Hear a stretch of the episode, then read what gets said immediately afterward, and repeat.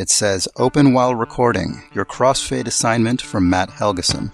All right, just got the email from Jason. Let's see what Mr. Remo has in store for me. I'm opening it up. It is Blue Oyster Cult Secret Treaties from 1974. Paul Simon, Graceland, an album I know very well. I actually don't know this album. I know Don't Fear the Reaper, which everybody knows. I don't know any of their full albums.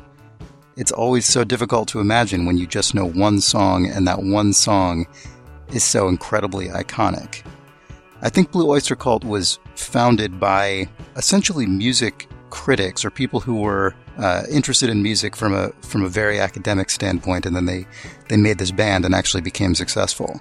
Um, so I'm interested to hear what a full album by them is, and I don't know what that's going to be. I'm intrigued.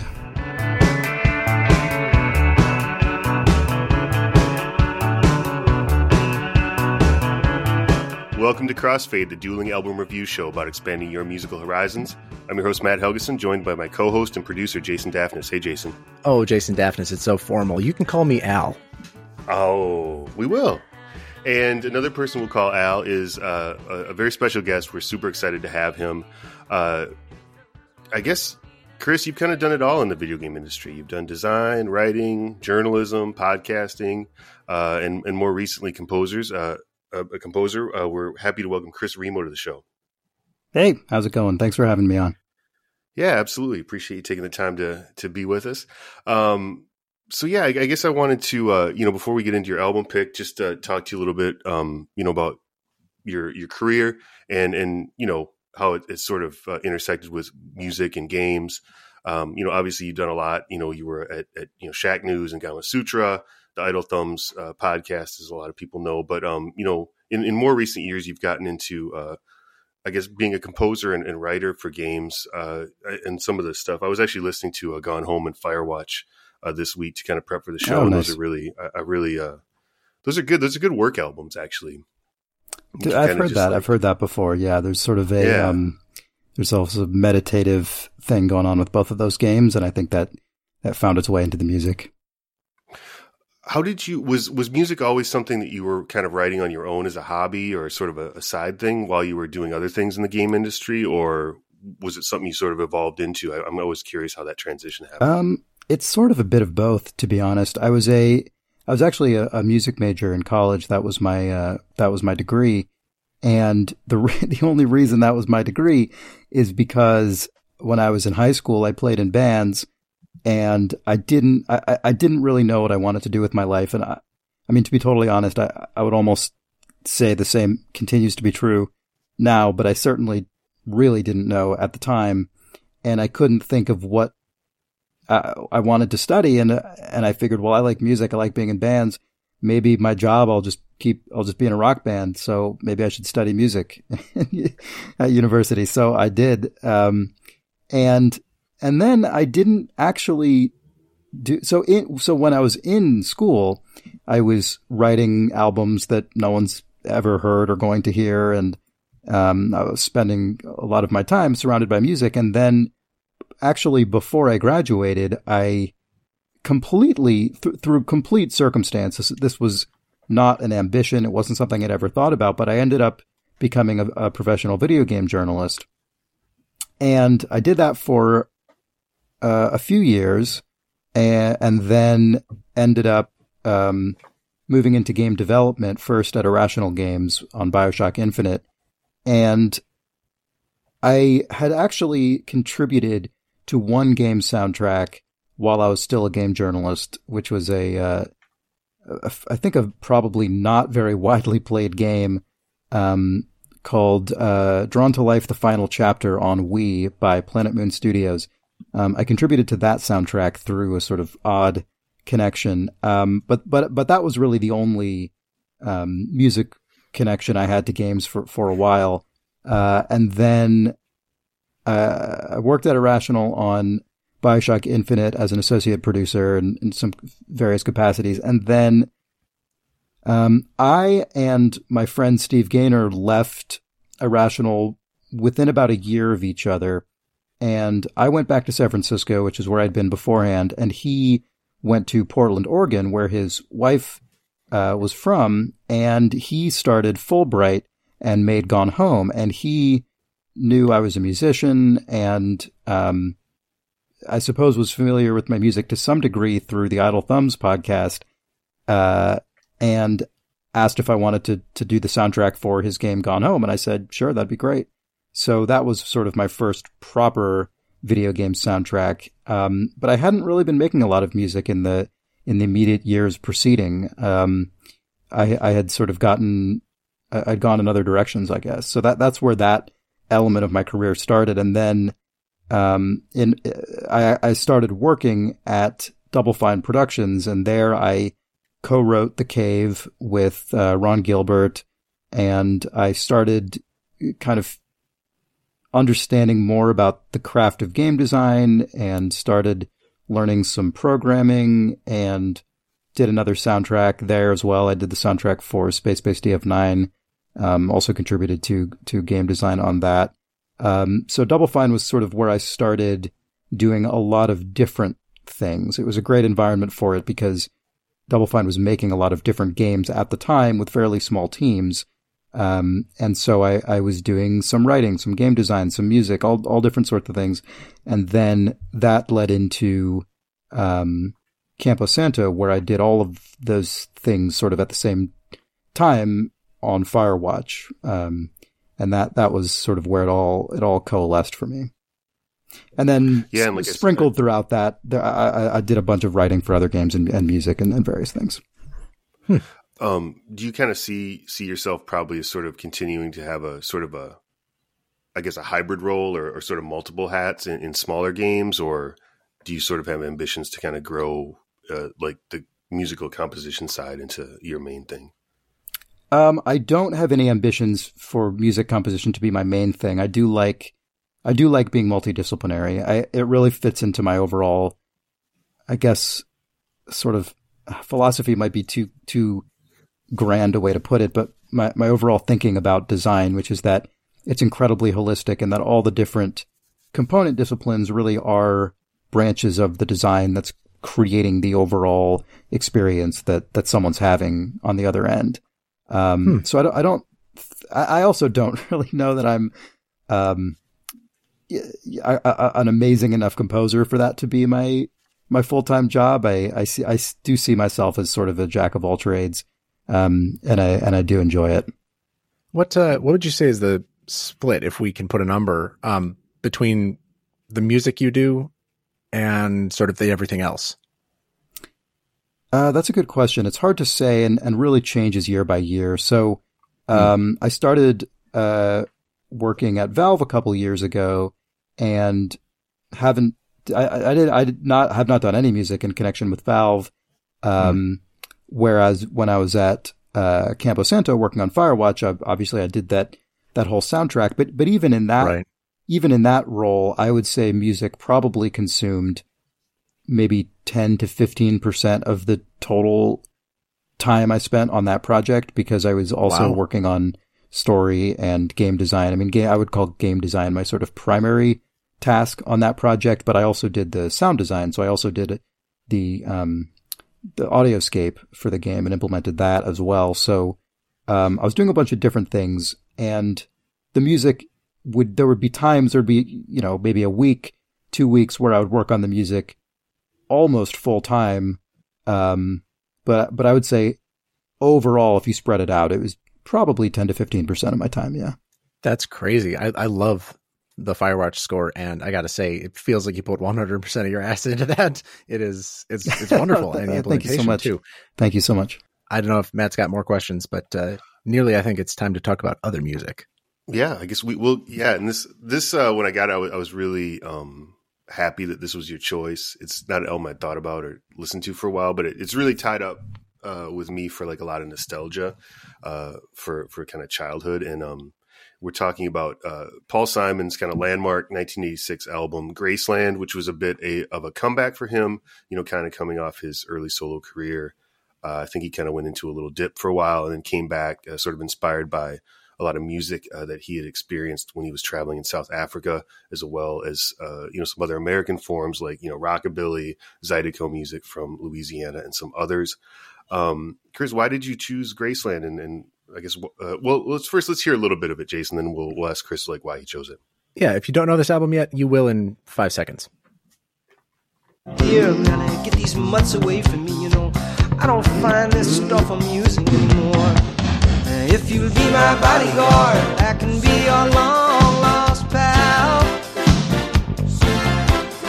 I can call you Betty, Betty, when you call me,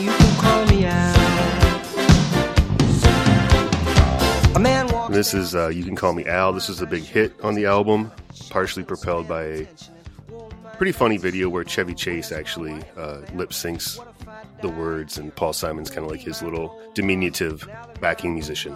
I haven't seen that.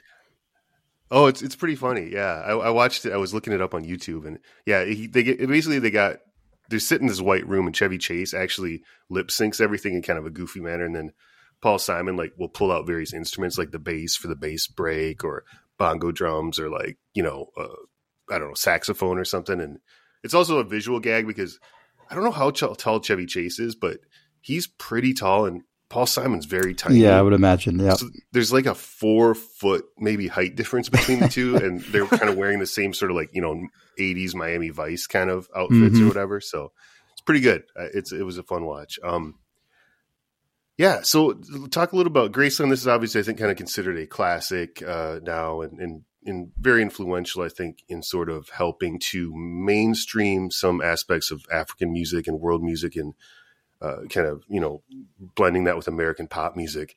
Uh, why did you choose this, and why is this album significant to you? Well, it's it, I, it's really interesting that you say this is tied up for you in nostalgia and childhood because I would in in my journey, I guess, to appreciating this album, it was quite the opposite. Um, I didn't really know this album at all until I would say my early 30s, and I I I don't even think I'd heard "You Can Call Me Al," which I know is the, was the big hit from the album, but I don't think I was even familiar with that song. I had heard really? the song "Graceland," and my, my main memory of that song from when I from when I was young was that I didn't like it. It sort of sounded like country music to me, which was which I found sort of deeply unappealing. Um, and and and yeah, it's it's funny. I I really came to this album um, I much later than it deserves. Uh, I didn't, uh, and it's odd too because I loved. I mean, I continue to love, but I, I really loved Simon and Garfunkel um, growing up. Um, I I absolutely loved their music. I wasn't like a massive obsessive Simon and Garfunkel fan or anything, but I but I really liked everything of theirs that I knew and I just the, the there was something about the sort of Americana elements of Graceland, the title track, that I just found off-putting for some reason, and it wasn't until uh, it was um, Kirk Hamilton who I don't know if you've had him on mm-hmm. your show. I got, um, have. He was uh, great. Yeah, he's fantastic. He's a he's a good friend of mine, and he we were getting drinks or something. We were at a bar, this was years ago, and he brought up this album, and I said, "Yeah, I don't, I don't know. I don't really know if that's, uh, I don't really know if it's Graceland, and it never, never really appealed to me." And he was like, "Oh, come on, man, you gotta, you gotta listen to this album. Are you kidding?" And I, uh, I went home, and I picked up the album, and I listened to it, and it completely, it completely blew me away. Um, and I think one of the things you ask what it means to me or why would I have chosen it. And I think, and I wouldn't call myself old. I'm in my mid thirties, but, uh, I'm at the age, I suppose, now where I have enough adult life behind me that, that, at, uh, and I'm sure people older than I am rolling their eyes when I'm saying this, but at least it feels to me as though I have enough of my life lived in retrospect that there's a, a lot there to chew on. I mean, too too much to chew on for my taste a lot of the time. And this album feels to me like something that could only have been produced by somebody who had already sort of gone gone through a life. And as you as you said earlier, um, this album came after Paul Simon's solo career had taken a slump, and his solo career was already his second career. I mean, he'd already had a massive career, and then another career that had sort of slumped. I think he was in his mid 40s when he did this, so you know he was a good Yeah. decade or so older than I am now, I suppose, when I'm listening to it. And, uh, but there's something about that that really comes through to me. It's sort of an interesting contrast, uh, to the album you chose. Um, which I don't, do we say it? Am I, is it a secret? Am I allowed to Yeah, no, what it it's is? it's on the it's on the okay, of course, of course, of course it is. Podcasts, I know how they work, allegedly. Um, You've done well with them. yeah. So, um, the, because I think both of these albums, to some extent, could be sort of described as as like dad rock, if you know what I mean. Oh yeah, Uh, sure. there's something sort of Oh, there's I something am sort a of dad. there you go. So there's something sort of uncool about both of these albums, but but and and I- I would love to be corrected if you think I'm wrong about this. I, f- I feel as though Blue Oyster Cult that was a band where in their prime they wouldn't have been seen that way at all at the time. It would have been No. uh heavy. That was like heavy, uh, yeah, I mean, cutting it was edge like stuff. kids like smoking pot in Exa- parking exact- lots like, exactly. hockey arenas, Right. And, you know, doing quaaludes and stuff like that. You know, Exactly. Whereas it's hard for me to imagine Graceland not immediately being. It, it, it's sort of right from the beginning. This this is an album made by someone well into adulthood, um, which I don't say with any sort of Yeah. negative or positive uh, uh, judgment assigned to either album in that respect. Um, yeah, it's it's it's an album that sort of is is already going to to be that way. Like it's an album that that is so sincere, it wears its heart on its sleeve so much that it's Mhm. almost a little bit uncool right from the very beginning. And that's something that I Yeah. think in in broader terms I wouldn't have been able to relate to as a younger person and I and I deeply relate to now.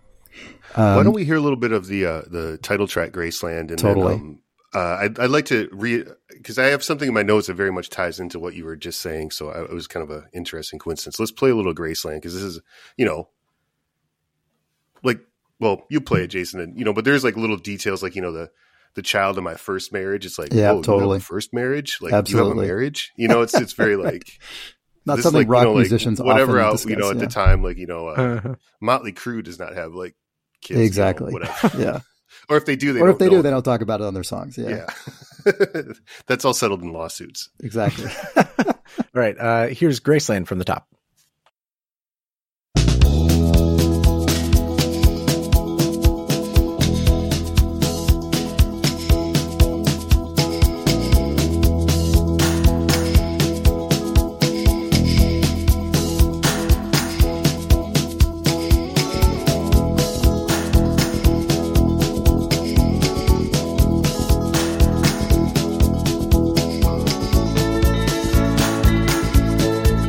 So much good guitar work on this album in general. For sure. The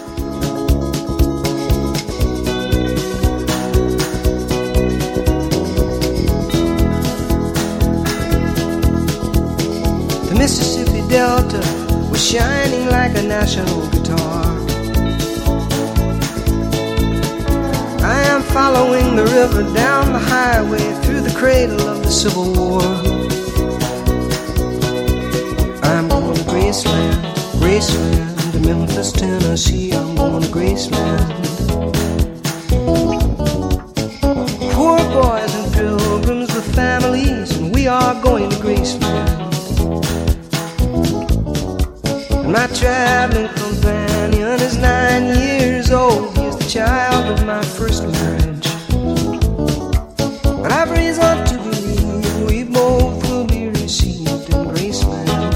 also how he likes how he's kind of connecting like, you know, American rock and roll and like African music and Oh, that's that whole an tradition. incredible thing. Yeah, absolutely. As if I didn't know that. I see why you would have confused this with a with a country track, Chris. Um, yeah, I, I wasn't sort of twangy. Yeah, it has that kind of John, it has a Johnny Cash beat basically. Mm-hmm. For sure.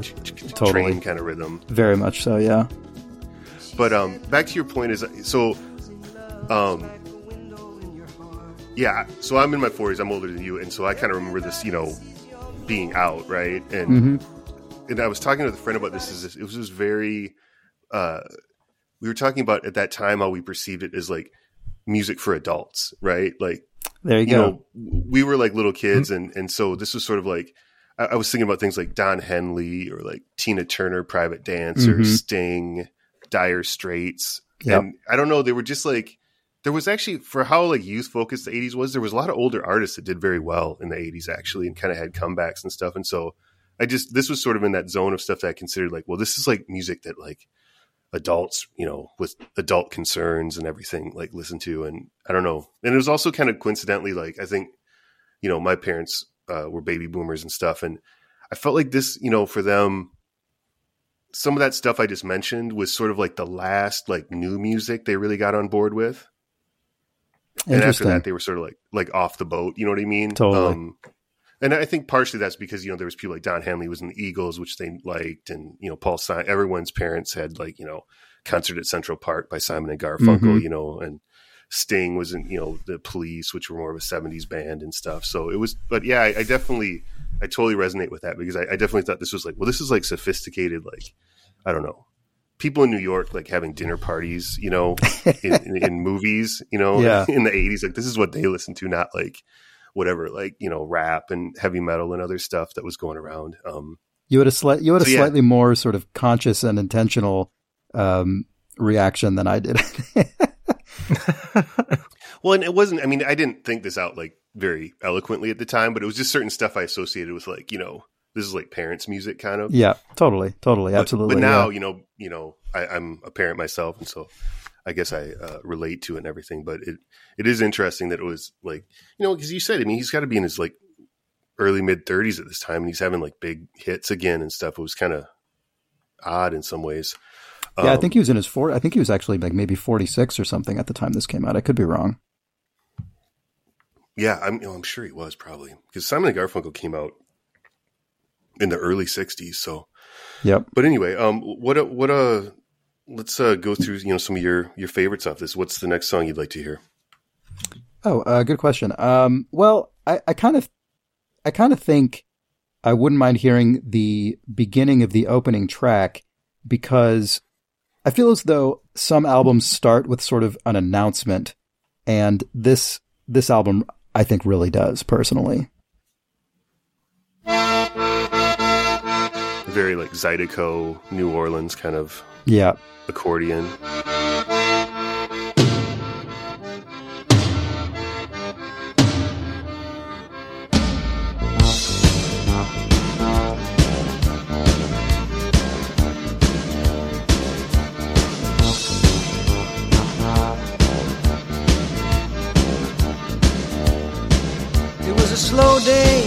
So, what kind of statement do you think it's making as the start of the album? Um, yeah, that's a good question. I sort of I invited that question, didn't I? And then the the answer is sort of I don't actually entirely know. I mean, I or at least that's that's my memory of how I felt when I actually sat down to listen to this album for real. Right? I mean, it's a, it's a huge, it's an it's a big musical choice to open what is ostensibly a rock and roll record with a big accordion riff essentially. I mean it's it's sort of strange. Again it in, in a way it's sort of deeply uncool. Um it, it's sort of corny. Uh you mentioned the the zydeco influence and i think i think zydeco is one of the elements of this album that again when i was younger i found sort of challenging and off-putting and and Hmm. uh, you know not and I, I i don't i say that with with with some degree of shame now because i think it doesn't speak well of me that I that I wasn't willing to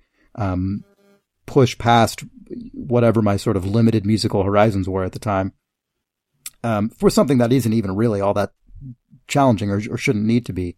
Um, but the opening of this album, it's one, it's it's musically sort of surprising, I think, for the opening of a of a rock album, and then he pairs it with these lyrics that they're, they're sort of almost verging on the apocalyptic. I mean, he's saying these are the days of miracles and wonder, and he he he kicks off with a reference to. I tried to find he references a bomb in a baby carriage, and I looked it up, and and I think this is a 1985 incident in West Germany, but could also be a reference to a similar 1972 incident um, in Belfast, Northern Ireland, uh, in which, in both cases, a bomb was exploded in a baby carriage, and he's sort of he's, and then he follows up this this this event of sort of trauma with these are the days of miracle and wonder. I mean, he's almost in awe yeah. of what the world is. And I think that that really speaks to all of the themes we're talking to. He's,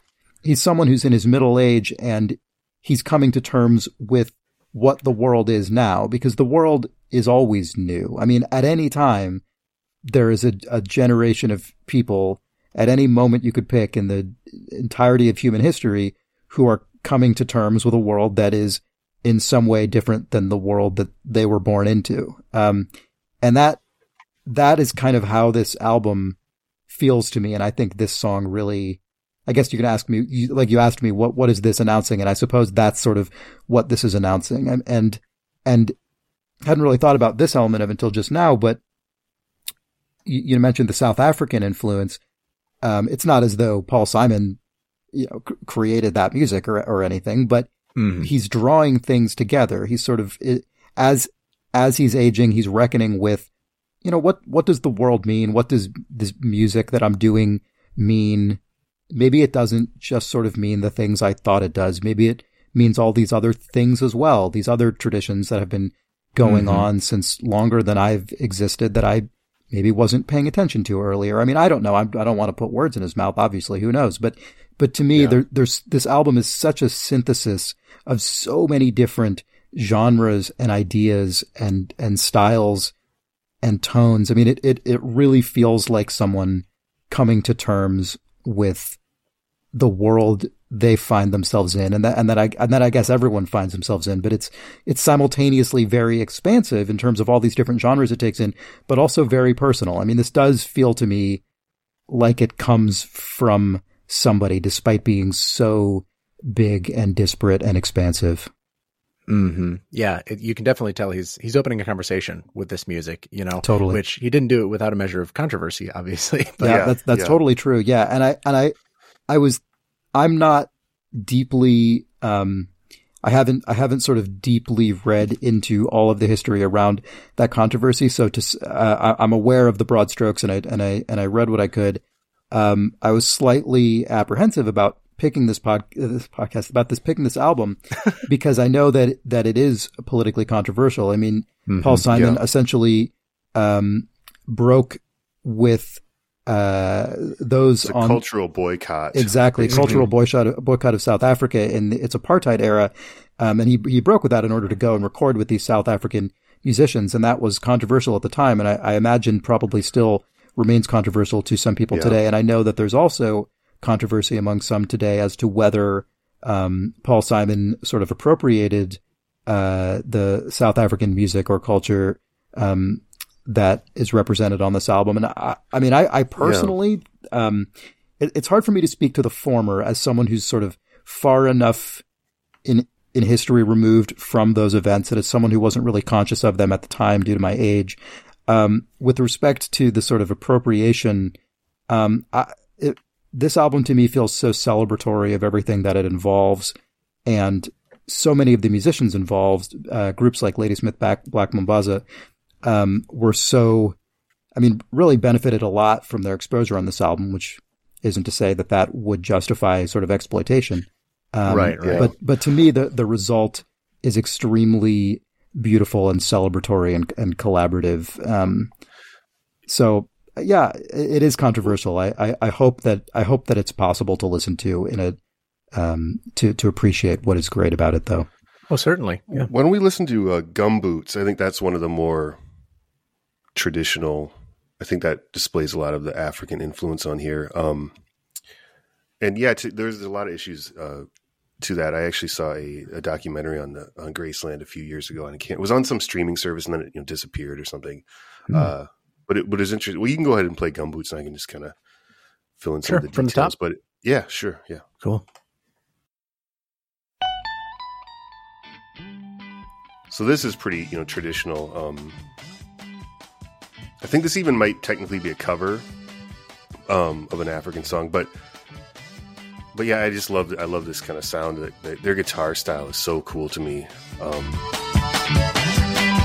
and, and, their approach to rhythm. I was having this discussion in a taxi heading down. Um, but yeah, so any in any case, uh, he you know it was controversial for him to go over there. Um, and and they did do a tour. It was not at segregated venues. They made you know was it had to be you know people of all races at the shows, but the African National Congress apparently was just sort of a rebel group was very um, very upset about it. And uh, it was actually a weird scene especially because of like who he played on the Sopranos but little Steven from uh, Bruce Springsteen's band had been leading a lot of protests against South Africa and had relationships with some of the leaders there. And he claims that you know there was a, a splinter group of the ANC that actually planned to assassinate Paul Simon when he was there really for breaking the the cultural boycott. Yeah, and that Steve, little Steven, you know, because they, they saw him as somebody that they knew and had been over there and stuff, and led a lot of protests. That he he, he convinced them to, you know, kind of stay their hand.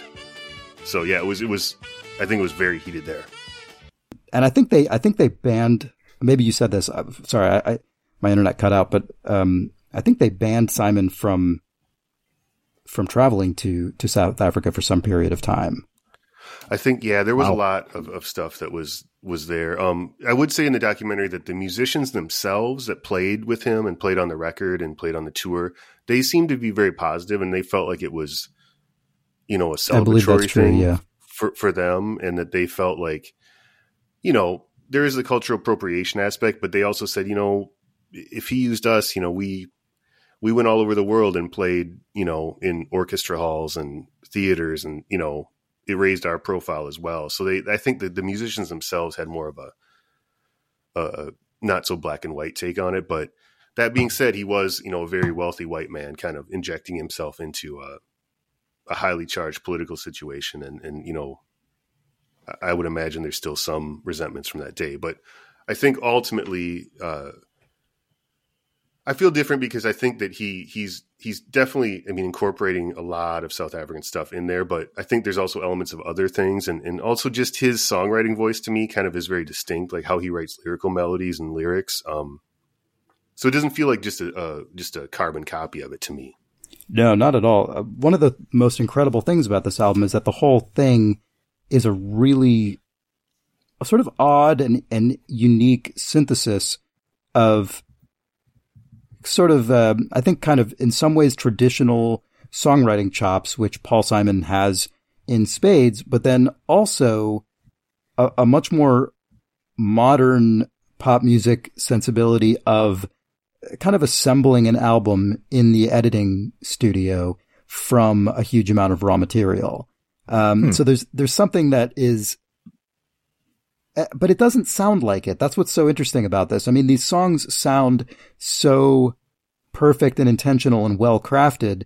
Um, but from what I understand of the actual recording process, they were they were really taking massive amounts of material recorded uh, both in South Africa and in the in the U.S. and then kind of writing the finished songs out of that material and then recording additional material as needed to to to, to sort of glue it all together. Um, it's really fascinating, and uh, in that in that way, I think it it sort of bridges. It both bridges the uh, different cultural influences on the album, all the different genres we've been talking about, and also sort of bridges different periods of pop music that Paul Simon um, was was moving between. And I don't I don't know that that was intentional or that he thought that's what he was going to be doing, or I don't even know if people would agree with me that that's what he was doing. But um, but he was coming from a, a almost a sort of poet's attitude towards songwriting um, with his earlier career, and then transitioning into this world of almost sort of assembling songs from sampling and from studio techniques and, and kind of gluing all these things together and creating a, a coherent and cogent whole out of all these parts. And I, I find that to be a, a really mesmerizing and fascinating part of this album. Mm-hmm. Yeah, let's. Uh, should we listen to "Diamonds on the Soles of Her Shoes"? Is kind of another, I think, one of the you know signature tracks of the album, um, and I think this this shows that kind of melding of styles very well. Awa awa. Awujwayelekile kanjani awa awa. Kodwa ezinsukwini zanamhlanje. Awa awa. And like here you have pretty unadulterated just you know south african singing. Yeah yeah it's just beautiful a cappella you know don't try to hide it. Diamonds on the soles of shoes. I think it was Rolling Stone that was maybe Pitchfork that was doing a retrospective of this at the time of the 25th anniversary and said this is like less than a hop, skip, and a jump from full on doo wop, you know, and it makes you think about how closely tied the music that's here, though it sounds desperate, though it sounds quote unquote foreign, scare quotes foreign, that it's very, very closely related to music that we already know, that he was already developing and creating as he was going. Yeah, absolutely. Diamonds on the soles of shoes. And also, you know, yeah, God, I love this guitar. Oh, sorry, I just let it play. Yeah, go ahead. No, go. Oh, I want to shout out somebody while this plays. Um, I looked him up. Bakithi Kumalo mm-hmm. is a the fretless bass player on most of this album, and like, oh, interesting. Th- this guy is all over like this album. This is a really great bass album, especially like fretless bass. But it really the, is a good bass album.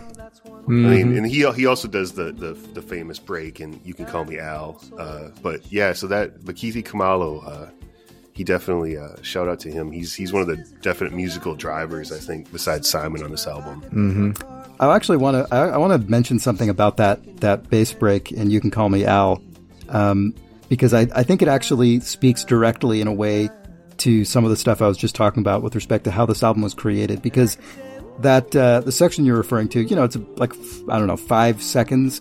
Maybe it's this really intense, short bass solo, but then at the halfway point of the solo, um, the the second half of it is just the first half mirrored. So he plays his bass line and then it just reverses back. They just reverse the tape and it plays oh, backwards. And it sounds so, when you listen to it, it's not necessarily obvious that that's what's happening, but when you know that's what's happening and you listen carefully, you can you can definitely tell. It's got that it's got that sort of almost like sucking sound of of of, of reversed tape, and uh, the reason I that I think it's so interesting and that I wanted to jump in on that is that um, it's actually it's it's one of the rare examples on this album that all of everything that's going on in the studio, the sort of creation of the album through raw material is actually put front and center right into the listener's ear. Um, most of the sort of cut and pasting and studio assembly on this album is extremely seamless and, and really, um, it's very subtle and it's used to create really self-contained, beautiful songs. Uh, but that little bass break on You Can Call Me Al it's like d- d- taking studio uh, post production and putting it right in your face just for a few seconds. And I and I kind of love that there's a little dip into that for for this brief wow. moment. That's like diabolical. Just I'm sure like guys back then in cover bands were just killing themselves trying to learn this thing. You know what I mean? That's like yeah, absolutely. It's like well, he he didn't do it. Um, why don't you know? We brought it up. I think we got to hear it, Jason. I think it's at it's at 343. So maybe bring it back to like you know 330 if you can call me Al. But it, it's it is it's such an iconic little kind of slap bass breakdown. But I I never knew that. Now I I've always that's always kind of boggled my mind that break, and that makes sense now.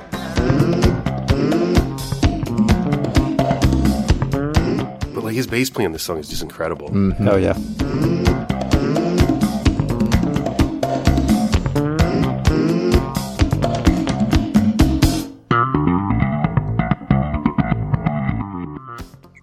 Yeah, there you go.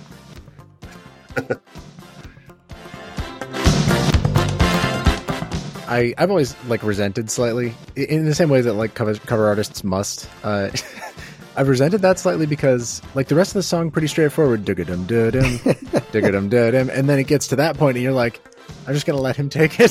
Bakithi, just walk away with that because I'm I'm not touching that. yeah, totally.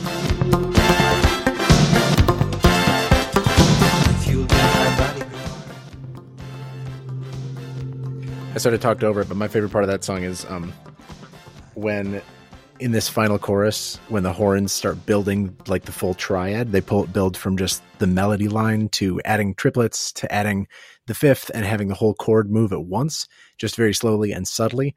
Um, it's like the whole album to me. Like it slowly builds to a crescendo with that song, and then the rest of it is, you know, like Homeless, the following track, Crazy Love. They're much more mid tempo. Mm-hmm. Yeah. We should listen to Crazy Love. That was one that I didn't remember as well, but kind of as I've been listening to it this past you know week or so, it kind of jumped out at me.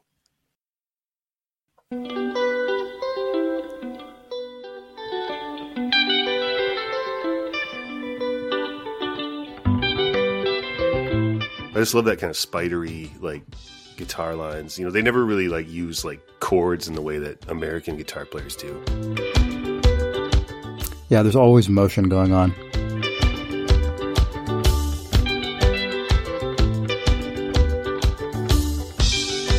Charlie the Archangel sloped into the room. He said, I have no opinion about this. So, what about it stuck out to you on this lesson then, Matt? I, I just it was just such a really good song. You know, lyrically, melodically, I love the I love the guitar playing on this, and you know, I just in general, I mean, I, I do, you know, listen to a fair amount of African guitar stuff, and I just, I mean, maybe Chris, you could speak to this too, but I, you know, if you grow up in Western culture, it's just like you know, there's there's eight notes to a scale, and there's minor and major. I kind of, it's interesting to listen to people that grew up outside of that musical environment, right? Because they just don't things that seem like sort of set in stone to me. You know, even if I try to expand my mind, I'm still sort of tied to that idea of like do re mi fa sol la ti do and four four and stuff. So it's just their different rhythmic approach to music, and even like you know some I think microtones in between like you know the whole steps and half steps is kind of it's always interesting to hear people from cultures that have different a, a different musical foundation.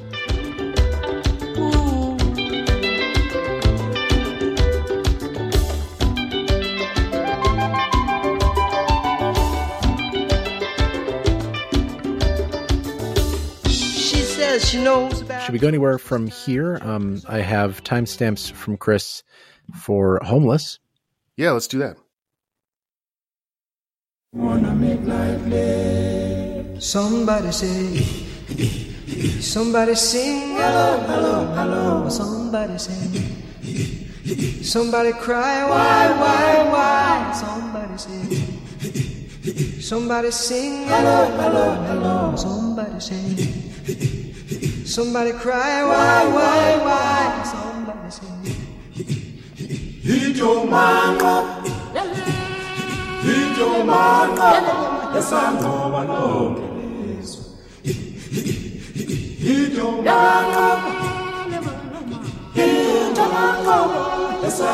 So, why this segment, Chris? Why did you send me these timestamps? Um, well, it's uh, sort of, I suppose, similar to um, when you when you picked out uh, the uh, introduction to Diamonds on the Soles of Her Shoes.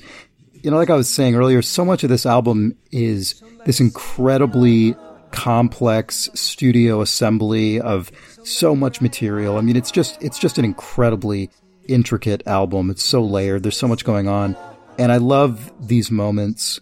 You get a couple of them on the album, including this one, where you just get the voices, in this case, of Paul Simon and uh, the group Ladysmith Black Mambazo, and the the lead singer of that group, um, Joseph uh, Shabalala, who just, I mean, he and Simon just have unbelievably beautiful voices, and because there's so much going on in the album, you're not always necessarily paying attention to just that sonority of the voice, which is something that earlier in, in Simon's career, particularly Simon and Garfunkel, I mean, that's, that was a huge part of what that group was about, right? I mean, just the, the beauty of these, of these voices melding. Um, this album is, there's so much more uh, complexity in terms of everything going on in the recording.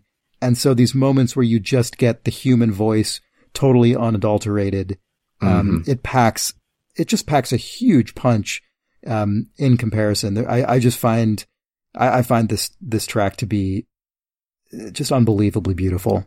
The, I think the, maybe the, one of the only things we haven't talked about, uh, so far, which is something that's, I think, uh, most people would correctly think is a is a a pretty key part of of Paul Simon or any Paul Simon work really is is the lyrics. And there was something that struck me when I was listening to Gumboots. We listened to part of Gumboots earlier, um, but there's that that line when he says, uh, "Say we walking down the same street together on the very same day?" I said, "Hey, Senorita, uh, that's astute." I said, "We should get together and call ourselves an institute." And there's something about that line that's like it, it demonstrates a sort of easy facility with language that I think is very characteristic of Paul Simon. This ability to to throw words together in an incredibly simple but very very clever way that that sounds effortless, but but but is actually, you know, actually extremely difficult to to come up with um with lines that's that pithy and clever. And the reason I, I call that one out in particular is because in that very same song, um, in the, the, the sort of main chorus line that repeats throughout is this line, you don't feel you love me, but I feel you could. And that is a line that's not really self-consciously clever or snappy or pithy at all, the way that that previous line I read is. And I, and there's something that really struck me when I was listening in preparation for this podcast when I, when I got to that point, um, that the line that is is actually sort of less ornate, less composed, less clever is the one that is so much more sincere and yearning. You know, it's not the, mm-hmm. it's not the sort of cool facade on the exterior of a guy who can put a really clever couplet together. It's, it's this very straightforwardly expressed, um, uh, poignant and, and kind of sad emotion. And that that was something that really wrapped up a lot of the vibe of this album to me. You know, you have someone who's been a songwriter for li- a successful songwriter literally for decades at this point, which is sort mm-hmm. of a, sort of amazing to to to consider someone operating at the forefront of their craft for for that long. It's it's difficult, I think, in any field. And but when it comes down to these particular um baseline raw emotions there's there's almost no craft, or at least I shouldn't say no craft. There's almost no uh, sort of showy craft applied to it at all. It's it's almost unvarnished and completely bare and raw. And I, I love the I love the the juxtaposition of those those two attitudes to to lyric writing in the same song in relatively cr- close proximity. It just really struck me, and I yeah, think sums a up comparison. a lot about this album. Yeah. Yeah, yeah. That like that describes my experience with it too. I hadn't really listened beyond the singles to this album before this, and it is like it's that sort of pedestrian approach to an earnest expression of you know whatever frustration, emotion, sadness, joy. Uh, com- uh, you know, contrasted against like very polished production, very clean, very like obviously it was worked hard at to create these songs, yeah. but sort of that play, that balance. It's very like fun and weirdly lighthearted for, you know, the the conditions surrounding it and the like some of what he's I think you already touched on in Boy in the Bubble. Uh, some of the subject matter is, you know, rather grim, uh, and it's just that magic spot that he seems to operate in as a as a songwriter, and it just like opening up to a new world, quote unquote, of of sound of music let him express that in so much more interesting ways than sticking in folk or rock would have. Totally, um, absolutely. So, yeah. yeah, very, very. Yeah, I mean, it was a, it was a great synthesis, you know, of, of those influences and, and, and pop music of the day, and, and you know maybe some of his folk background, and right, you know, for sure, such a distinctive sound. I mean that. I mean, hell, it, it worked in 1986, and it worked in you know whatever 2007 when Vampire Weekend basically, you know, took this sound over and you know they're that I always thought they were highly influenced by Graceland so it, it definitely has lasted. All right well this show because of our our blind picks uh format we definitely get some you know jarring uh juxtapositions i guess of music. Oh so interesting we're gonna, so we're gonna... sorry so you also didn't know what i was choosing when you chose yours Oh yes, it's no, a surprise. No, it's a surprise no, to yeah. both of you. Oh, I that am, is so interesting. The, the, the page was, master back here. Yeah, I was trying to figure out, like, so interesting. I wonder what it was. I wonder what it was about Graceland that that prompted this pick in response. I was I was like ah. trying to figure out. That's so interesting. Okay, I, I love that. Yeah, that I'm I'm glad I thought that though because uh, I'm actually glad I thought that because I think that's that that made that maybe forced my brain down some avenues it may not otherwise have gone. Awesome. Yeah, so you're kind of now becoming part of my my weird little like obsession of like the past five years, which Jason unfortunately has been subjected to. the Blue Oyster Cult cult. I kind of like I knew Blue Oyster Cult. Obviously, you know they had you know Godzilla and Don't Fear the Reaper and the and the more you know I, they were a classic rock band, and I you know I, I like classic rock and whatever. But for some reason, I, I got super into Blue Oyster Cult about maybe five, six years ago. And there was a period maybe of six months where I pretty much only listened to Blue Oyster Cult. Wow, that is fascinating. So like, and, and I, I, I keep trying to understand, um, why yourself. Yeah. Yeah. It's just sort of like, I think, I think the thing I like about certain bands is I just can't figure them out. Hmm. And I can't really figure out why Blue Oyster Cult is the way they are because they're like on the there's sort of like a surface level to them that's that's like you know they're a 70s hard rock band and you know there was many of those and but like the more you listen to it is just whether it's just like bizarre lyrics or sort of odd changes in songs or, or odd melodic approaches to songs that are still within this overall framework of like a 70s you know heavy metal band or whatever but they're they're they're sort of a, a very strange band um, in some ways to me and I kind of became very fascinated with them uh, this is their third album, Secret Treaties. Uh, this kind of finds them on the cusp of their earlier stuff, which is kind of more raw. The mm-hmm. next album, Agents of Fortune, which had Don't Fear the Reaper, that kind of made much bigger new commercial band. Um, so yeah, I, I, don't know. I don't know why I picked this, but I, I, was like, I've been wanting to pick it on the show for a while, and uh, I was I, no, I was wondering when you would. Yeah, yeah, I have no idea how you react to it, but because uh, I don't think I think most people kind of see him as somewhat of a punchline to that you know Saturday Night Live sketch. Mm-hmm. Um, so anyway, I don't know, Chris, you can take it away, but I don't know what your impressions of uh, Secret Treaties were. Well, I guess Jason, we should let's play a little bit of I don't know first track. Career of yeah. Evil is one of their, uh, you know, I've seen them in concert, and uh, th- this is like a, a live staple.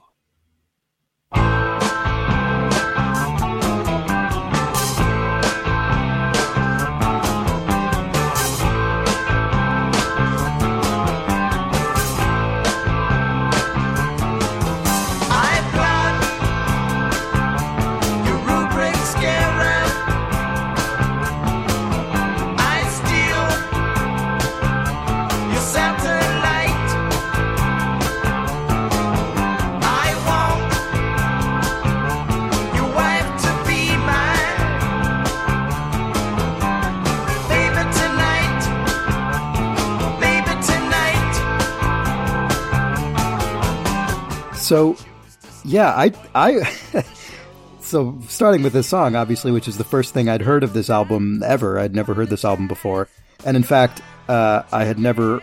I don't really even know that I'd heard anything by Blue Oyster Cult other than "Don't Fear the Reaper," the song, which of course everybody knows, and it's a it's a great song. I, I genuinely love that song. I think it's fantastic, but I but I never acquainted myself with anything else from this band. And I think I said in the bit that you um, used possibly in the intro, I think I my my mm-hmm.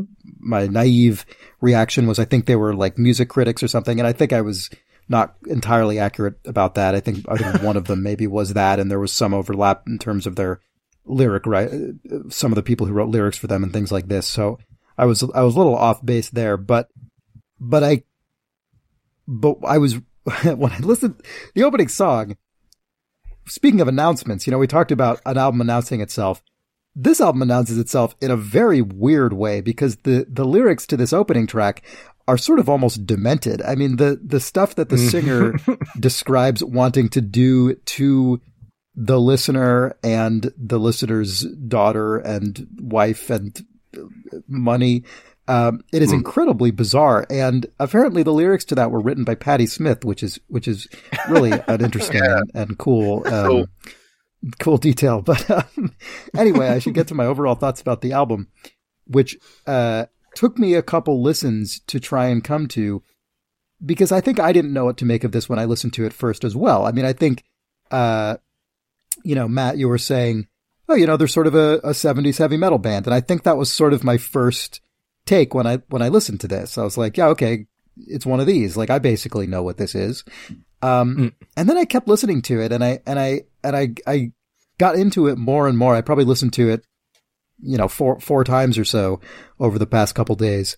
Um, and there's something about it that is a really interesting mix of, uh, kind of tongue in cheek humor and sort of w- weird, um, like p- kind of prog stuff. And, uh, there's a lot of, um, technical, uh, virtuosity, but also there's just moments of, of flat out jamming. Um, it's, it's just a, it's a really interesting collection of different things. And I, and I wish I had, I really wish I had known about this album like 20 years ago. Uh, because in my teen years, I would have gotten incredibly into this and I could totally imagine, uh, that sort of planting a seed that would have led me into a similar sort of Blue Oyster Cult fugue state uh, to what you described, Matt. Um, I know. I, I'm- can totally yeah, imagine I- that happening. I've I've had moments like that. Uh, like I, I don't know if you know, for instance, like Queen's first two albums, Queen and Queen Two. Do you know those albums at all?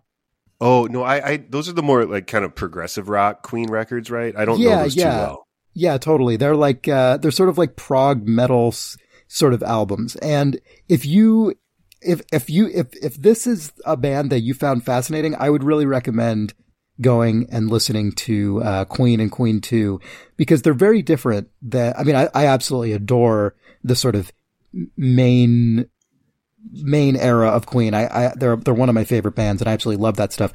But, but almost, almost separately, I, I really adore the very early albums of Queen, which are much more of this kind of, uh, like heavy technical, uh, heavy technical sort of rock. Uh, it's really fascinating. And I similarly got into a thing where I would go like two weeks and I would just listen to those two albums all the time.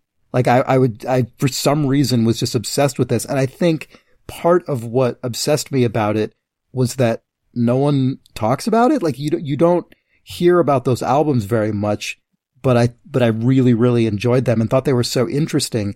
And they pointed in all these different directions that, uh, weren't actually where Queen, the band ended up going.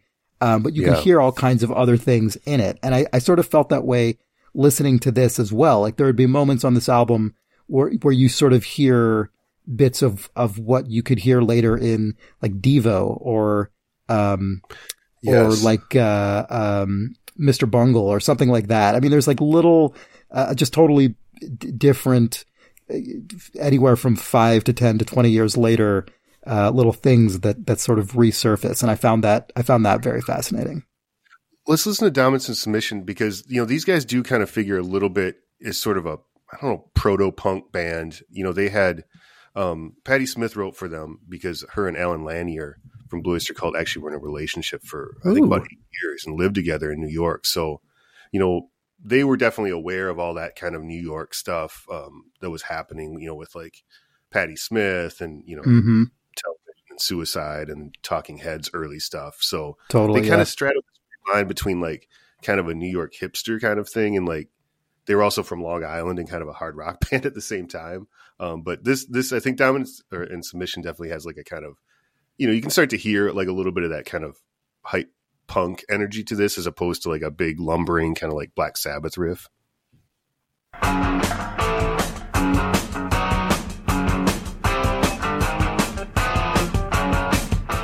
But it's got that kind of choppy, Devo kind of thing. You know.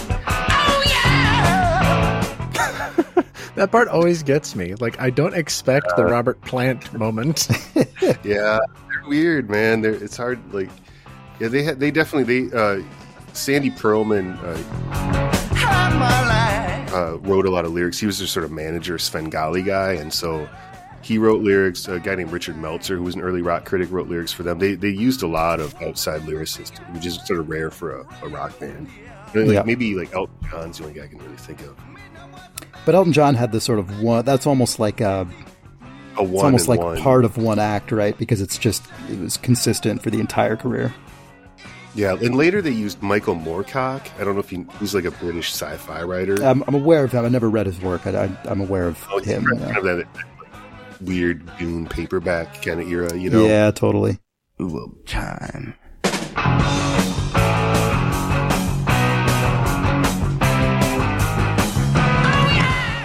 love that so much. Oh.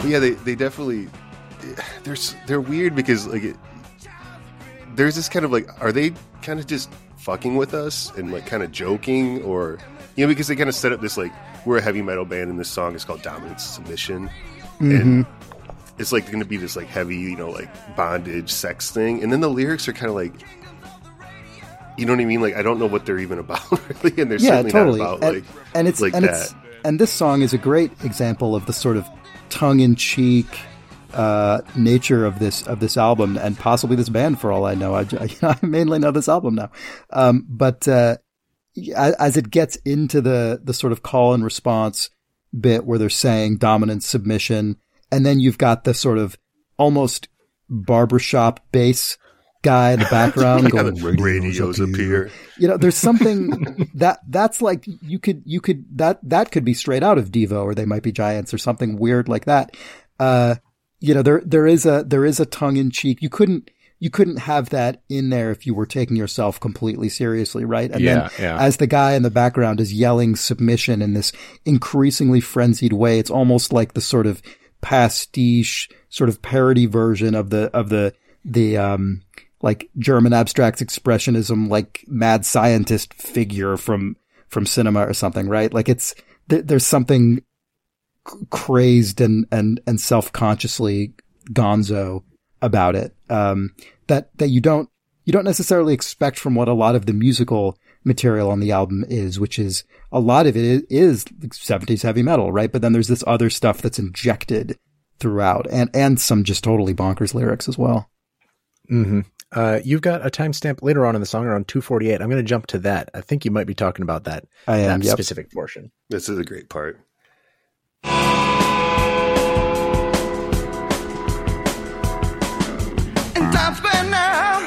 People do the polka.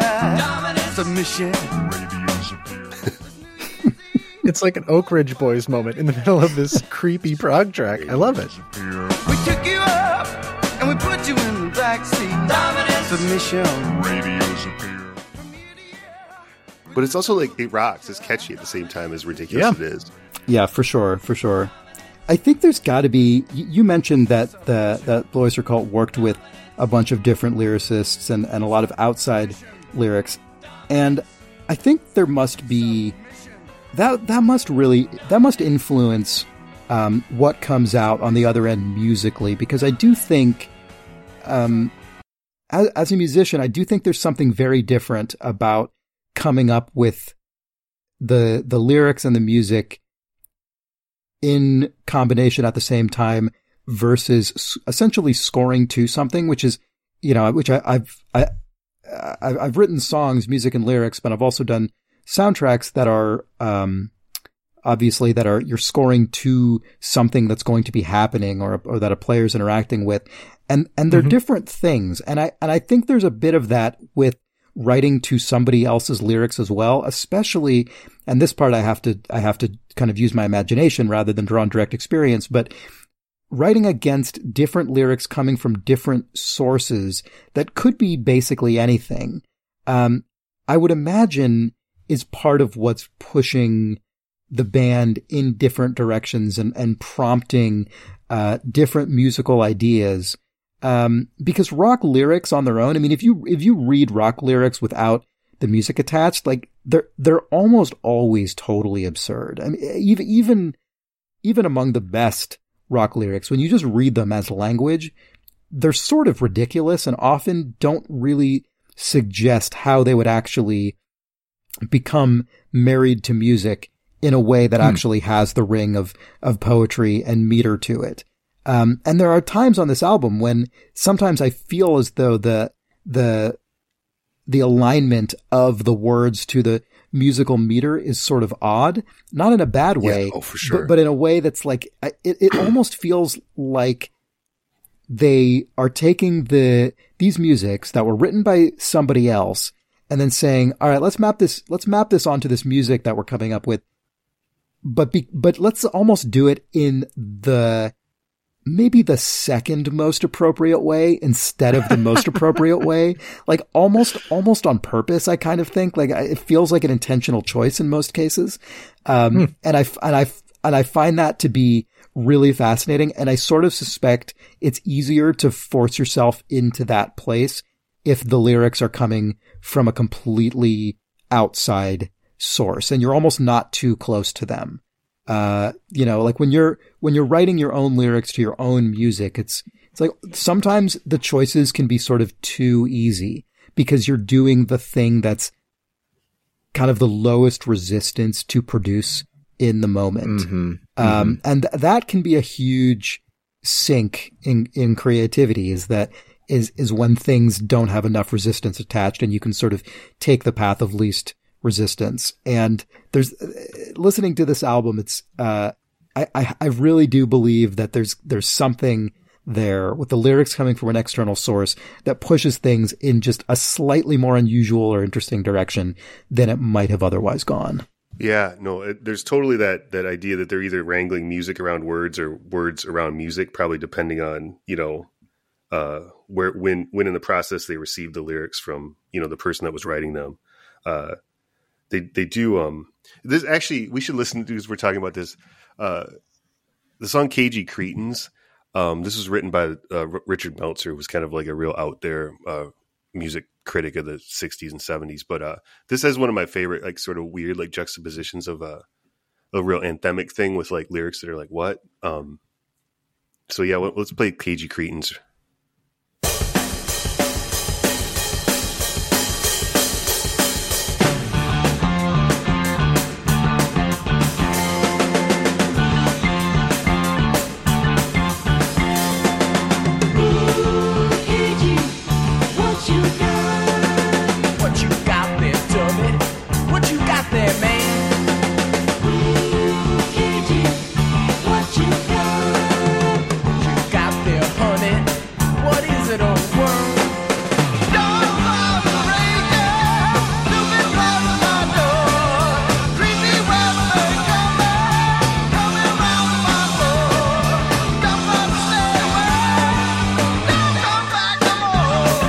we covered uh, two yeah. Van Halen albums on this show yeah. with well, author uh, Greg Renoff, and uh, and that moment reminds me of of that episode. Yeah, where he's just like super arena rock shouting. But okay, here it's coming up. But this is like one of my favorite. Like, just I don't know the way they they present this as such an anthemic line versus what it says is. Oh yeah, Oh, maybe it's later. It's, it's so lonely in the state of Maine. It's like what? yeah, oh, yeah, Yeah.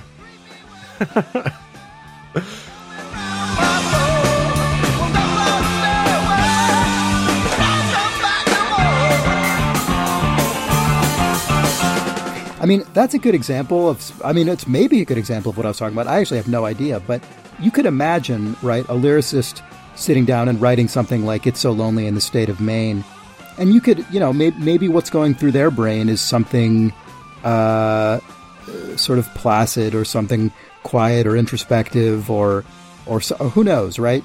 Um, and then and then the band gets it, and whoever's uh, whoever's working on on that part, whoever's doing the lead vocal, they just decide, you know what, I'm going, I'm just going in a totally different direction with this, and I, I have absolutely no clue if that's what happened in this case. It, for all I know, it was the total opposite, but uh, but it's easy to imagine how that kind of thing could happen, and it, and uh, and it's interesting, right? Like it's it's an interesting contrast.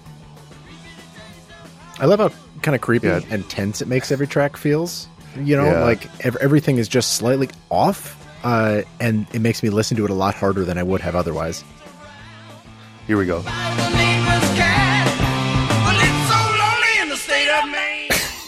I just love that. Like, it's you know because it's presented as this almost kind of like ACDC like moment. Yeah, totally. Like, yeah. And, and really the previous time before yeah. that is being chased around by the neighbor's cat. It's so lonely in the state of Maine. Like, I mean, and, and to explain a little bit, like these guys definitely have. Uh, they were a, a, a band they sort of had various incarnations. One was a Stalk-Forrest group, and then was soft white underbelly, and then they became Blue Oyster Cult. But Sandy Pearlman, their manager, was a I mean, he's a real out there guy. He was kind of this weird, like, philosopher, poet, rock producer guy. And he had this whole thing that was that's never been published. It was supposed to be called the Soft Doctrine of Imaginos, which was like this long kind of cult saga that the Blue Oyster Cult thing was part of. So there's a lot of like weird stuff in, in in their sort of mythology that I've never really been able to fully untangle. But Wow. uh, it, it definitely their roots are definitely in that kind of late '60s, like you know, acid head kind of Totally. cult stuff. Uh, Have you actually? Sorry, on that, Matt. On that note, have you? Do you know that the album Aorta by the Chicago band Aorta? No, I don't. Okay, this is here's my here's my other recommendation for you, just based on um, based on listening to this, and then again you saying you went into that sort of Blue Oyster Cult uh, trance for a period of time. You should you should uh, check out the album, the self titled album Aorta. It is uh, it is pretty bonkers. It's it's more psychedelic than this album, uh, but there are definite um, there are definite connections, and I I really think I would be very curious to hear your take on that album uh, if you seek it out and give it a listen. I will like Aorta probably because I like pretty much any band of weirdos from like 1968 through like 1974 that had Yep. a failed album that was like on a major label at one point. Next song I'd like to get into, uh, to me, this is if I had to pick maybe my favorite Blue Oyster Cult song, I think this would be it. Flaming Telepath. It's kind of, it's pretty much got it all. It's very epic. Uh, Chris, what was your your Oh, thought this on was this one? this was my favorite song on the album. Yeah, absolutely. ooh, same. I thought this was fantastic. Yeah. I think I this don't is actually on my first on my first listen. I think this was maybe the the first song that I was fully like, yeah, I'm I'm really into this. And then I got more into the album as a whole as I listened to it uh, uh, more. But this song, like, I, I really immediately connected with. yeah, this is great and the dramatic open. It's it's awesome. I love that. Yep.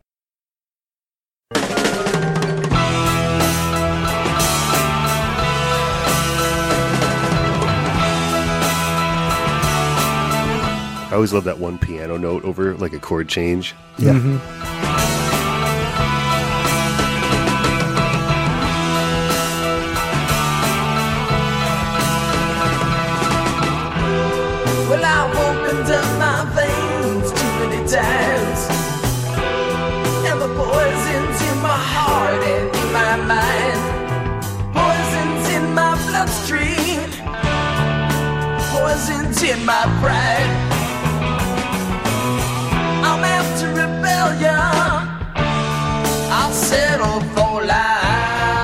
thought that to me, like kind of coming out of the '60s and like the Watergate kind of era, is like Mm-hmm. I'm out for rebellion, I'll settle for lies. Just seemed like a really like good one-off kind of line. Yeah, I love that lyric.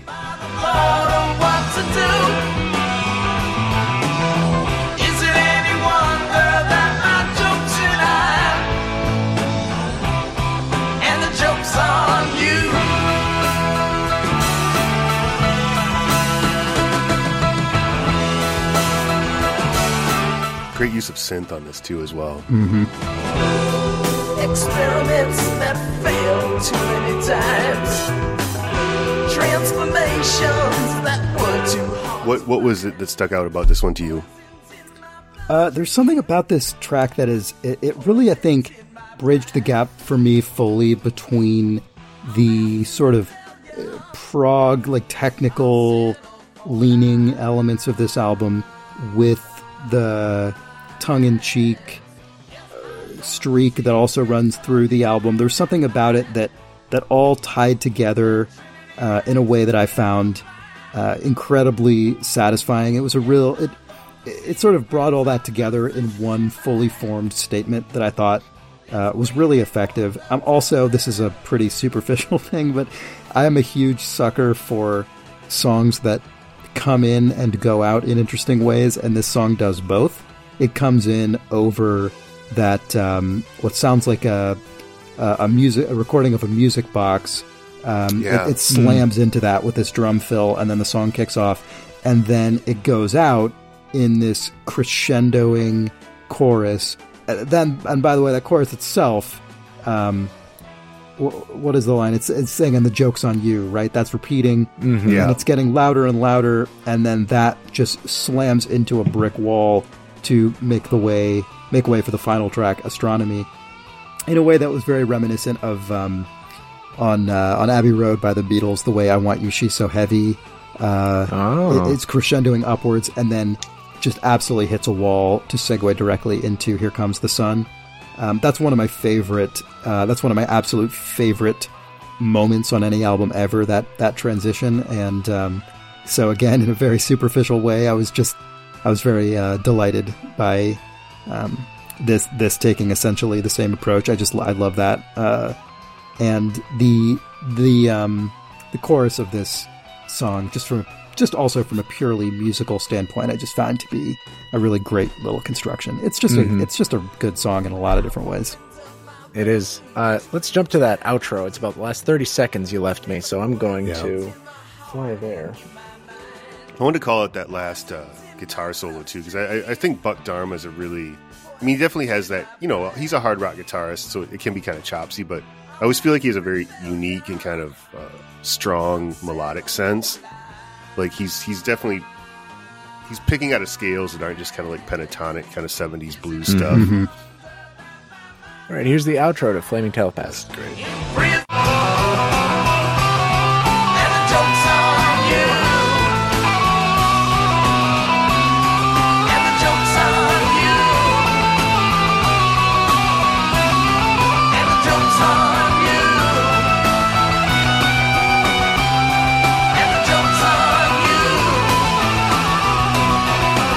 I've seen him live, and this could be like twice as long, by the way. I believe it. and it's awesome. And the joke's on you. But even just this like this chorus, like the jokes on you, it's like it goes back to that like Totally, is this all just a wind up or Yeah. you know what I mean? absolutely.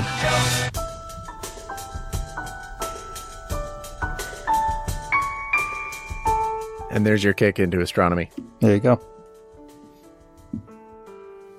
Yeah, I love another thing they have is a strong piano element. Like they had a dedicated keyboardist, which some of those bands didn't have. Yeah, uh, that's true. And the there was when, it kicked the when the way the album kicks off with um, "Career of Evil," which is a super fun song. Um, the organ part in that is pretty straightforward, and I, I was uh, that was something I was sort of um, I don't know, sort of skeptical for us. I'm like, oh, this just sounds like it's just organ chords, like like a lot of kind of like seventies Doors. rock They were. Um, big Doors fans, I think. That makes sense.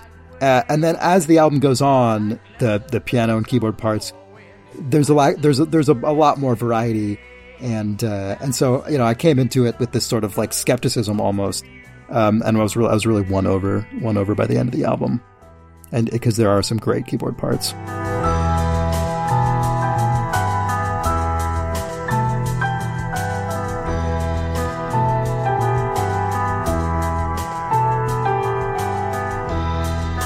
Yeah, it's a, a very very nice thing. Piano. In classic prog fashion, this is a six and a half minute song. So I'm going to jump to your timestamp at two minutes, Chris. Oh sure. This was also covered by uh, somewhat famously by Metallica. Oh really? Yeah, they did these garage kind of el- like it was just stuff they they covered in their garage band days that they did uh, some covers albums and which I, I read an interview with Joe Bouchard from Blue Oyster Cult who said that was uh, at that time, especially in like the late '90s, they were not at their high ebb, and that uh, kind of kept everyone Yeah. fed for a while. I think Metallica doing that cover. Oh, that's that's good. Yeah, I should I should seek that out. I bet that's a I bet that's a fun cover. I love this riff there.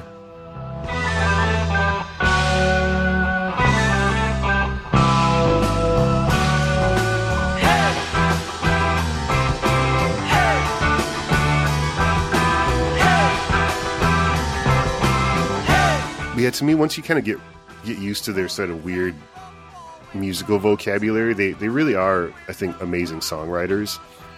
Um, like they do a lot more than just kind of stitch like one riff and two riffs together, which is can kind of be sort of like a hard rock format. Yeah, no, totally. There's a lot going on, and the th- the and the and the reason, and and and then the other on the other almost the other side of the coin, the thing that the the reason I, I picked out that segment is because um, I just I, I kind of love when so bands like I'm, I'm, I'm sorry I'm blathering here. So there's No, no, bands please. that sometimes can be you know highly technical, right? Bands like Pink Floyd or King Crimson, uh, where sometimes they're they can be sort of.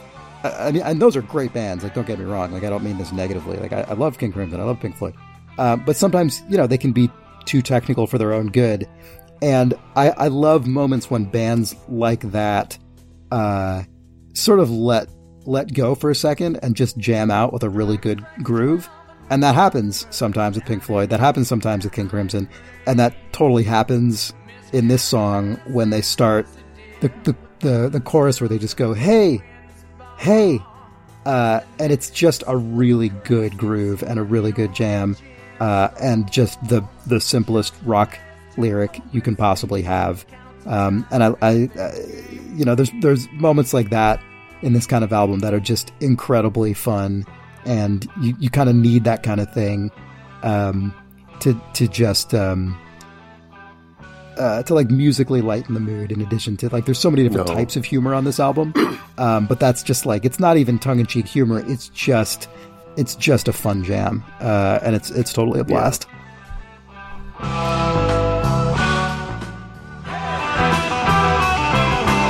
Another great solo here, but but yeah, they they sort of maintain a lot of weird influences, like some pro- progressive stuff, some kind of odd like leftovers from like the '60s kind of acid rock thing, and then maybe some edging towards what punk would become. But like at the end of the day, too, they sort of maintain this like kind of a bar band thing at the same time. You know, Yeah. like, they never get too away from that like Mm-hmm. you know we're playing on a Saturday night kind of thing. Totally.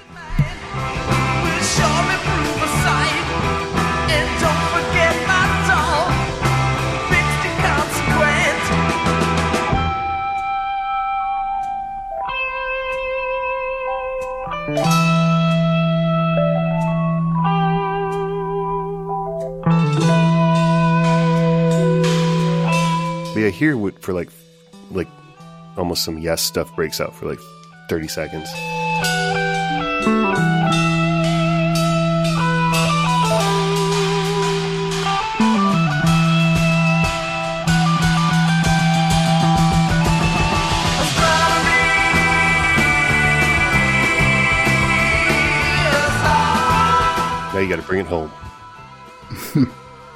It's not a 70s song if you don't have that uh, ride cymbal just going crazy at the end of the album.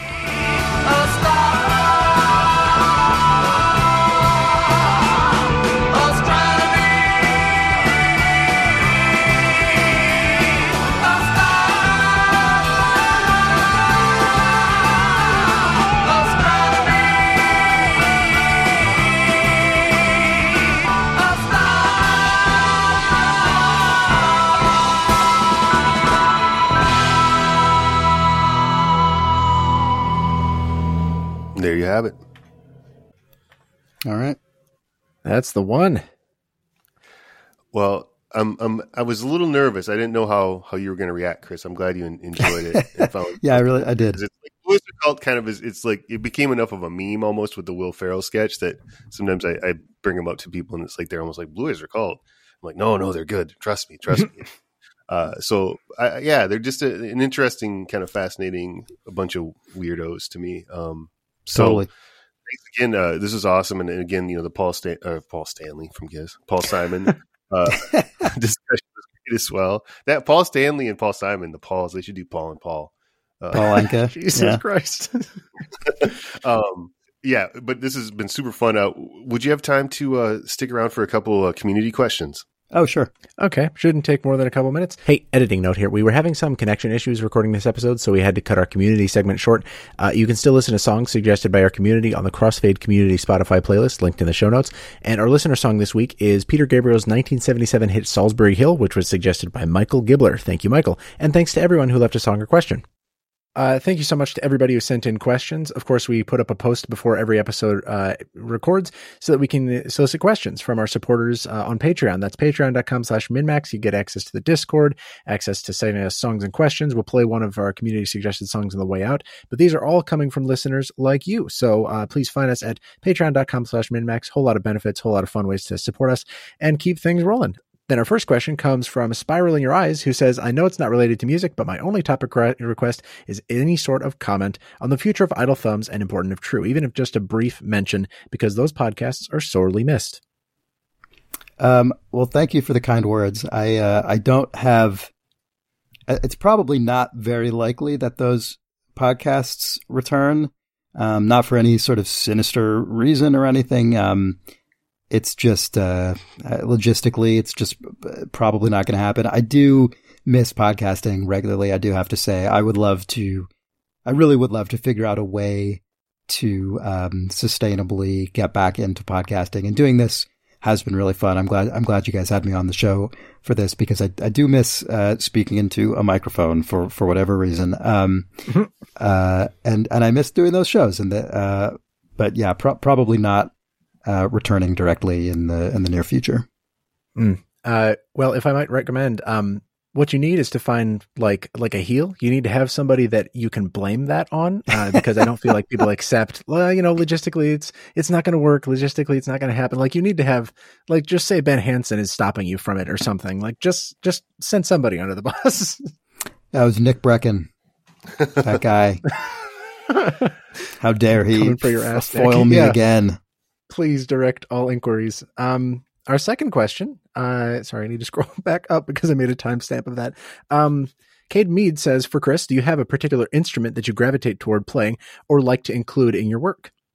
Um, yeah, I think I think so. Not intentionally, um, but a thing that some people have noticed, and that is, I think, certainly true, is that I really like electric piano. Um, that shows up a lot. Um, uh, electric piano meaning like electromechanical piano, so a Fender Rhodes or a Wurlitzer piano, mm. something like that. Um, amplified acoustic piano, essentially, that use um, reeds or tines. Uh, um, so as distinct from a synthesizer. And there's something about that sound that I really love. For me, it really splits the difference between the warmth of the warmth and sort of hu- human scale of an acoustic instrument, and then something that is a bit more attenuated or modulated. Um, I, I, I, don't know why, but I, I, find myself in soundtrack work really drawn to electric piano, um, and it, it, comes out a fair amount. Um, I tend to write a lot on kind of more. Uh, I often start either on traditional piano or guitar simply because those are the two instruments I'm most familiar with. Um, and then often the piano becomes electric piano on the final score. Hmm. Uh, Matt, I know that you're less into recording these days than you used to be, but is there anything that you got to have in a track? Uh, I don't know. I mean, actually, lately I've been I've actually been recording a few things. I got uh, oh really? I've been trying MIDI. I've been trying to understand like Ableton and I got Ooh. a MIDI controller, so I've been using a lot of like soft synths and you're gonna make some great lo- lo-fi chill hop mixes yes, for me. I mean, I want to I want to get into the lo-fi chill beats to study and relax too. Market. um, I think that's where my career's headed. Um, but yeah, I guess I just was sort of like in a rut. Um, but I, I guess in general, one thing I like a lot is I like I like kind of like an analog, like old like synth sounds and mm-hmm. um, acoustic guitars together. I think there's always a cool um, I like I like the real synthetic sound with like a real like acoustic sound together. I always find that a nice, um, nice, a nice like combo to me. Yeah, nice contrast. Our next question also comes from Cade Mead, who asks, "Are there any games soundtracks that you feel are overlooked?" And you can't say Firewatch, and you can't say Gone Home.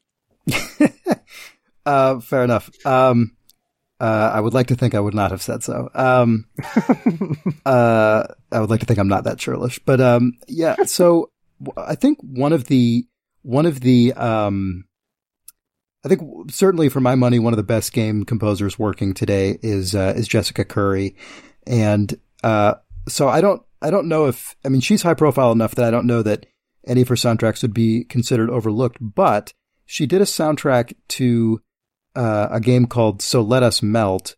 I think all of her soundtracks are for um, the Chinese Room because she's one of the co-founders of that studio. And so this game is by them, but I, I believe it's a, it's a VR game or something. I've never actually played the game because I remember when it came out, it was sort of in some format that I didn't have access to. But I listened to her soundtrack to it, and I assume that because the game had sort of a, a, a limited reach, I assume that the soundtrack is not very widely known, and I think it's just fantastic. It's a really great blend of like incredibly beautiful choral music with sort of synthesizer elements. Um, it's just, it's just incredibly beautiful. I mean, I think anything by Jessica Curry is fantastic. And, and this is a, a great soundtrack that I, that I suspect is probably quite overlooked. And Um, what game was that again? Uh, it's called So Let Us Melt. So let us melt. I couldn't tell you what the game itself is. I don't know. um, but I do know that the soundtrack is very good. Wonderful. Yeah.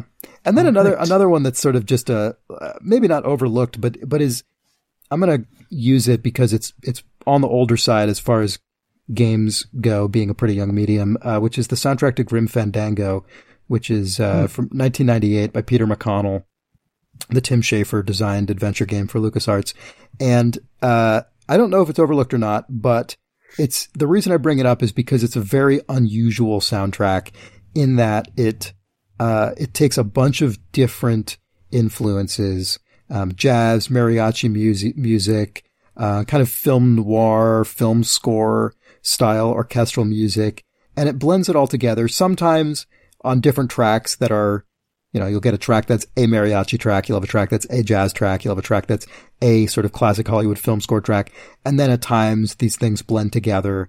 And the the, reason I, I think it's so so interesting and worthwhile is that these just aren't genres you hear very much of in video game soundtracks uh, at any point then or now. Uh, and I love I love the eclecticism of it and how perfectly it fits the game that it's a part of, which which itself is a is a pretty astonishing um, uh, almost pastiche of, of very different um, stylistic stylistic influences. Um, it's just it's just a great, really cool, really ambitious soundtrack.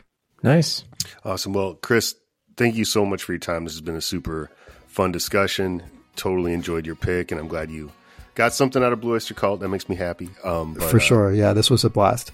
Yeah, hopefully, maybe down the road we can have you back sometime. We'll talk about another couple albums. That would be great. I would be happy to do Yeah. that. Good luck to uh, to you and all your future endeavors. Is there anything that you're working on you want to plug, or is it all kind of Um, not not nothing to talk about at the moment. Gotcha. Um, nothing to talk about at the moment. But yeah, maybe, maybe by the time him. I'm Almost. maybe by the time I'm I'm next on this podcast. I don't I don't get Ooh. video game journalist anymore, so you don't have to say anything. so, uh, but yeah, no, this was super fun. Uh, and if you enjoyed this episode, uh, we'd like to keep doing more. So please go to Minmax M I N M N N M A X on Patreon, um, and just you know kick in. You can be part of the the you know community on on uh, Discord and, and submit questions. So. Once again, thanks to you all for listening. And uh, Chris, thank you for your time and, and good luck with all your future endeavors. Thanks, guys. You too. Take care. Take care.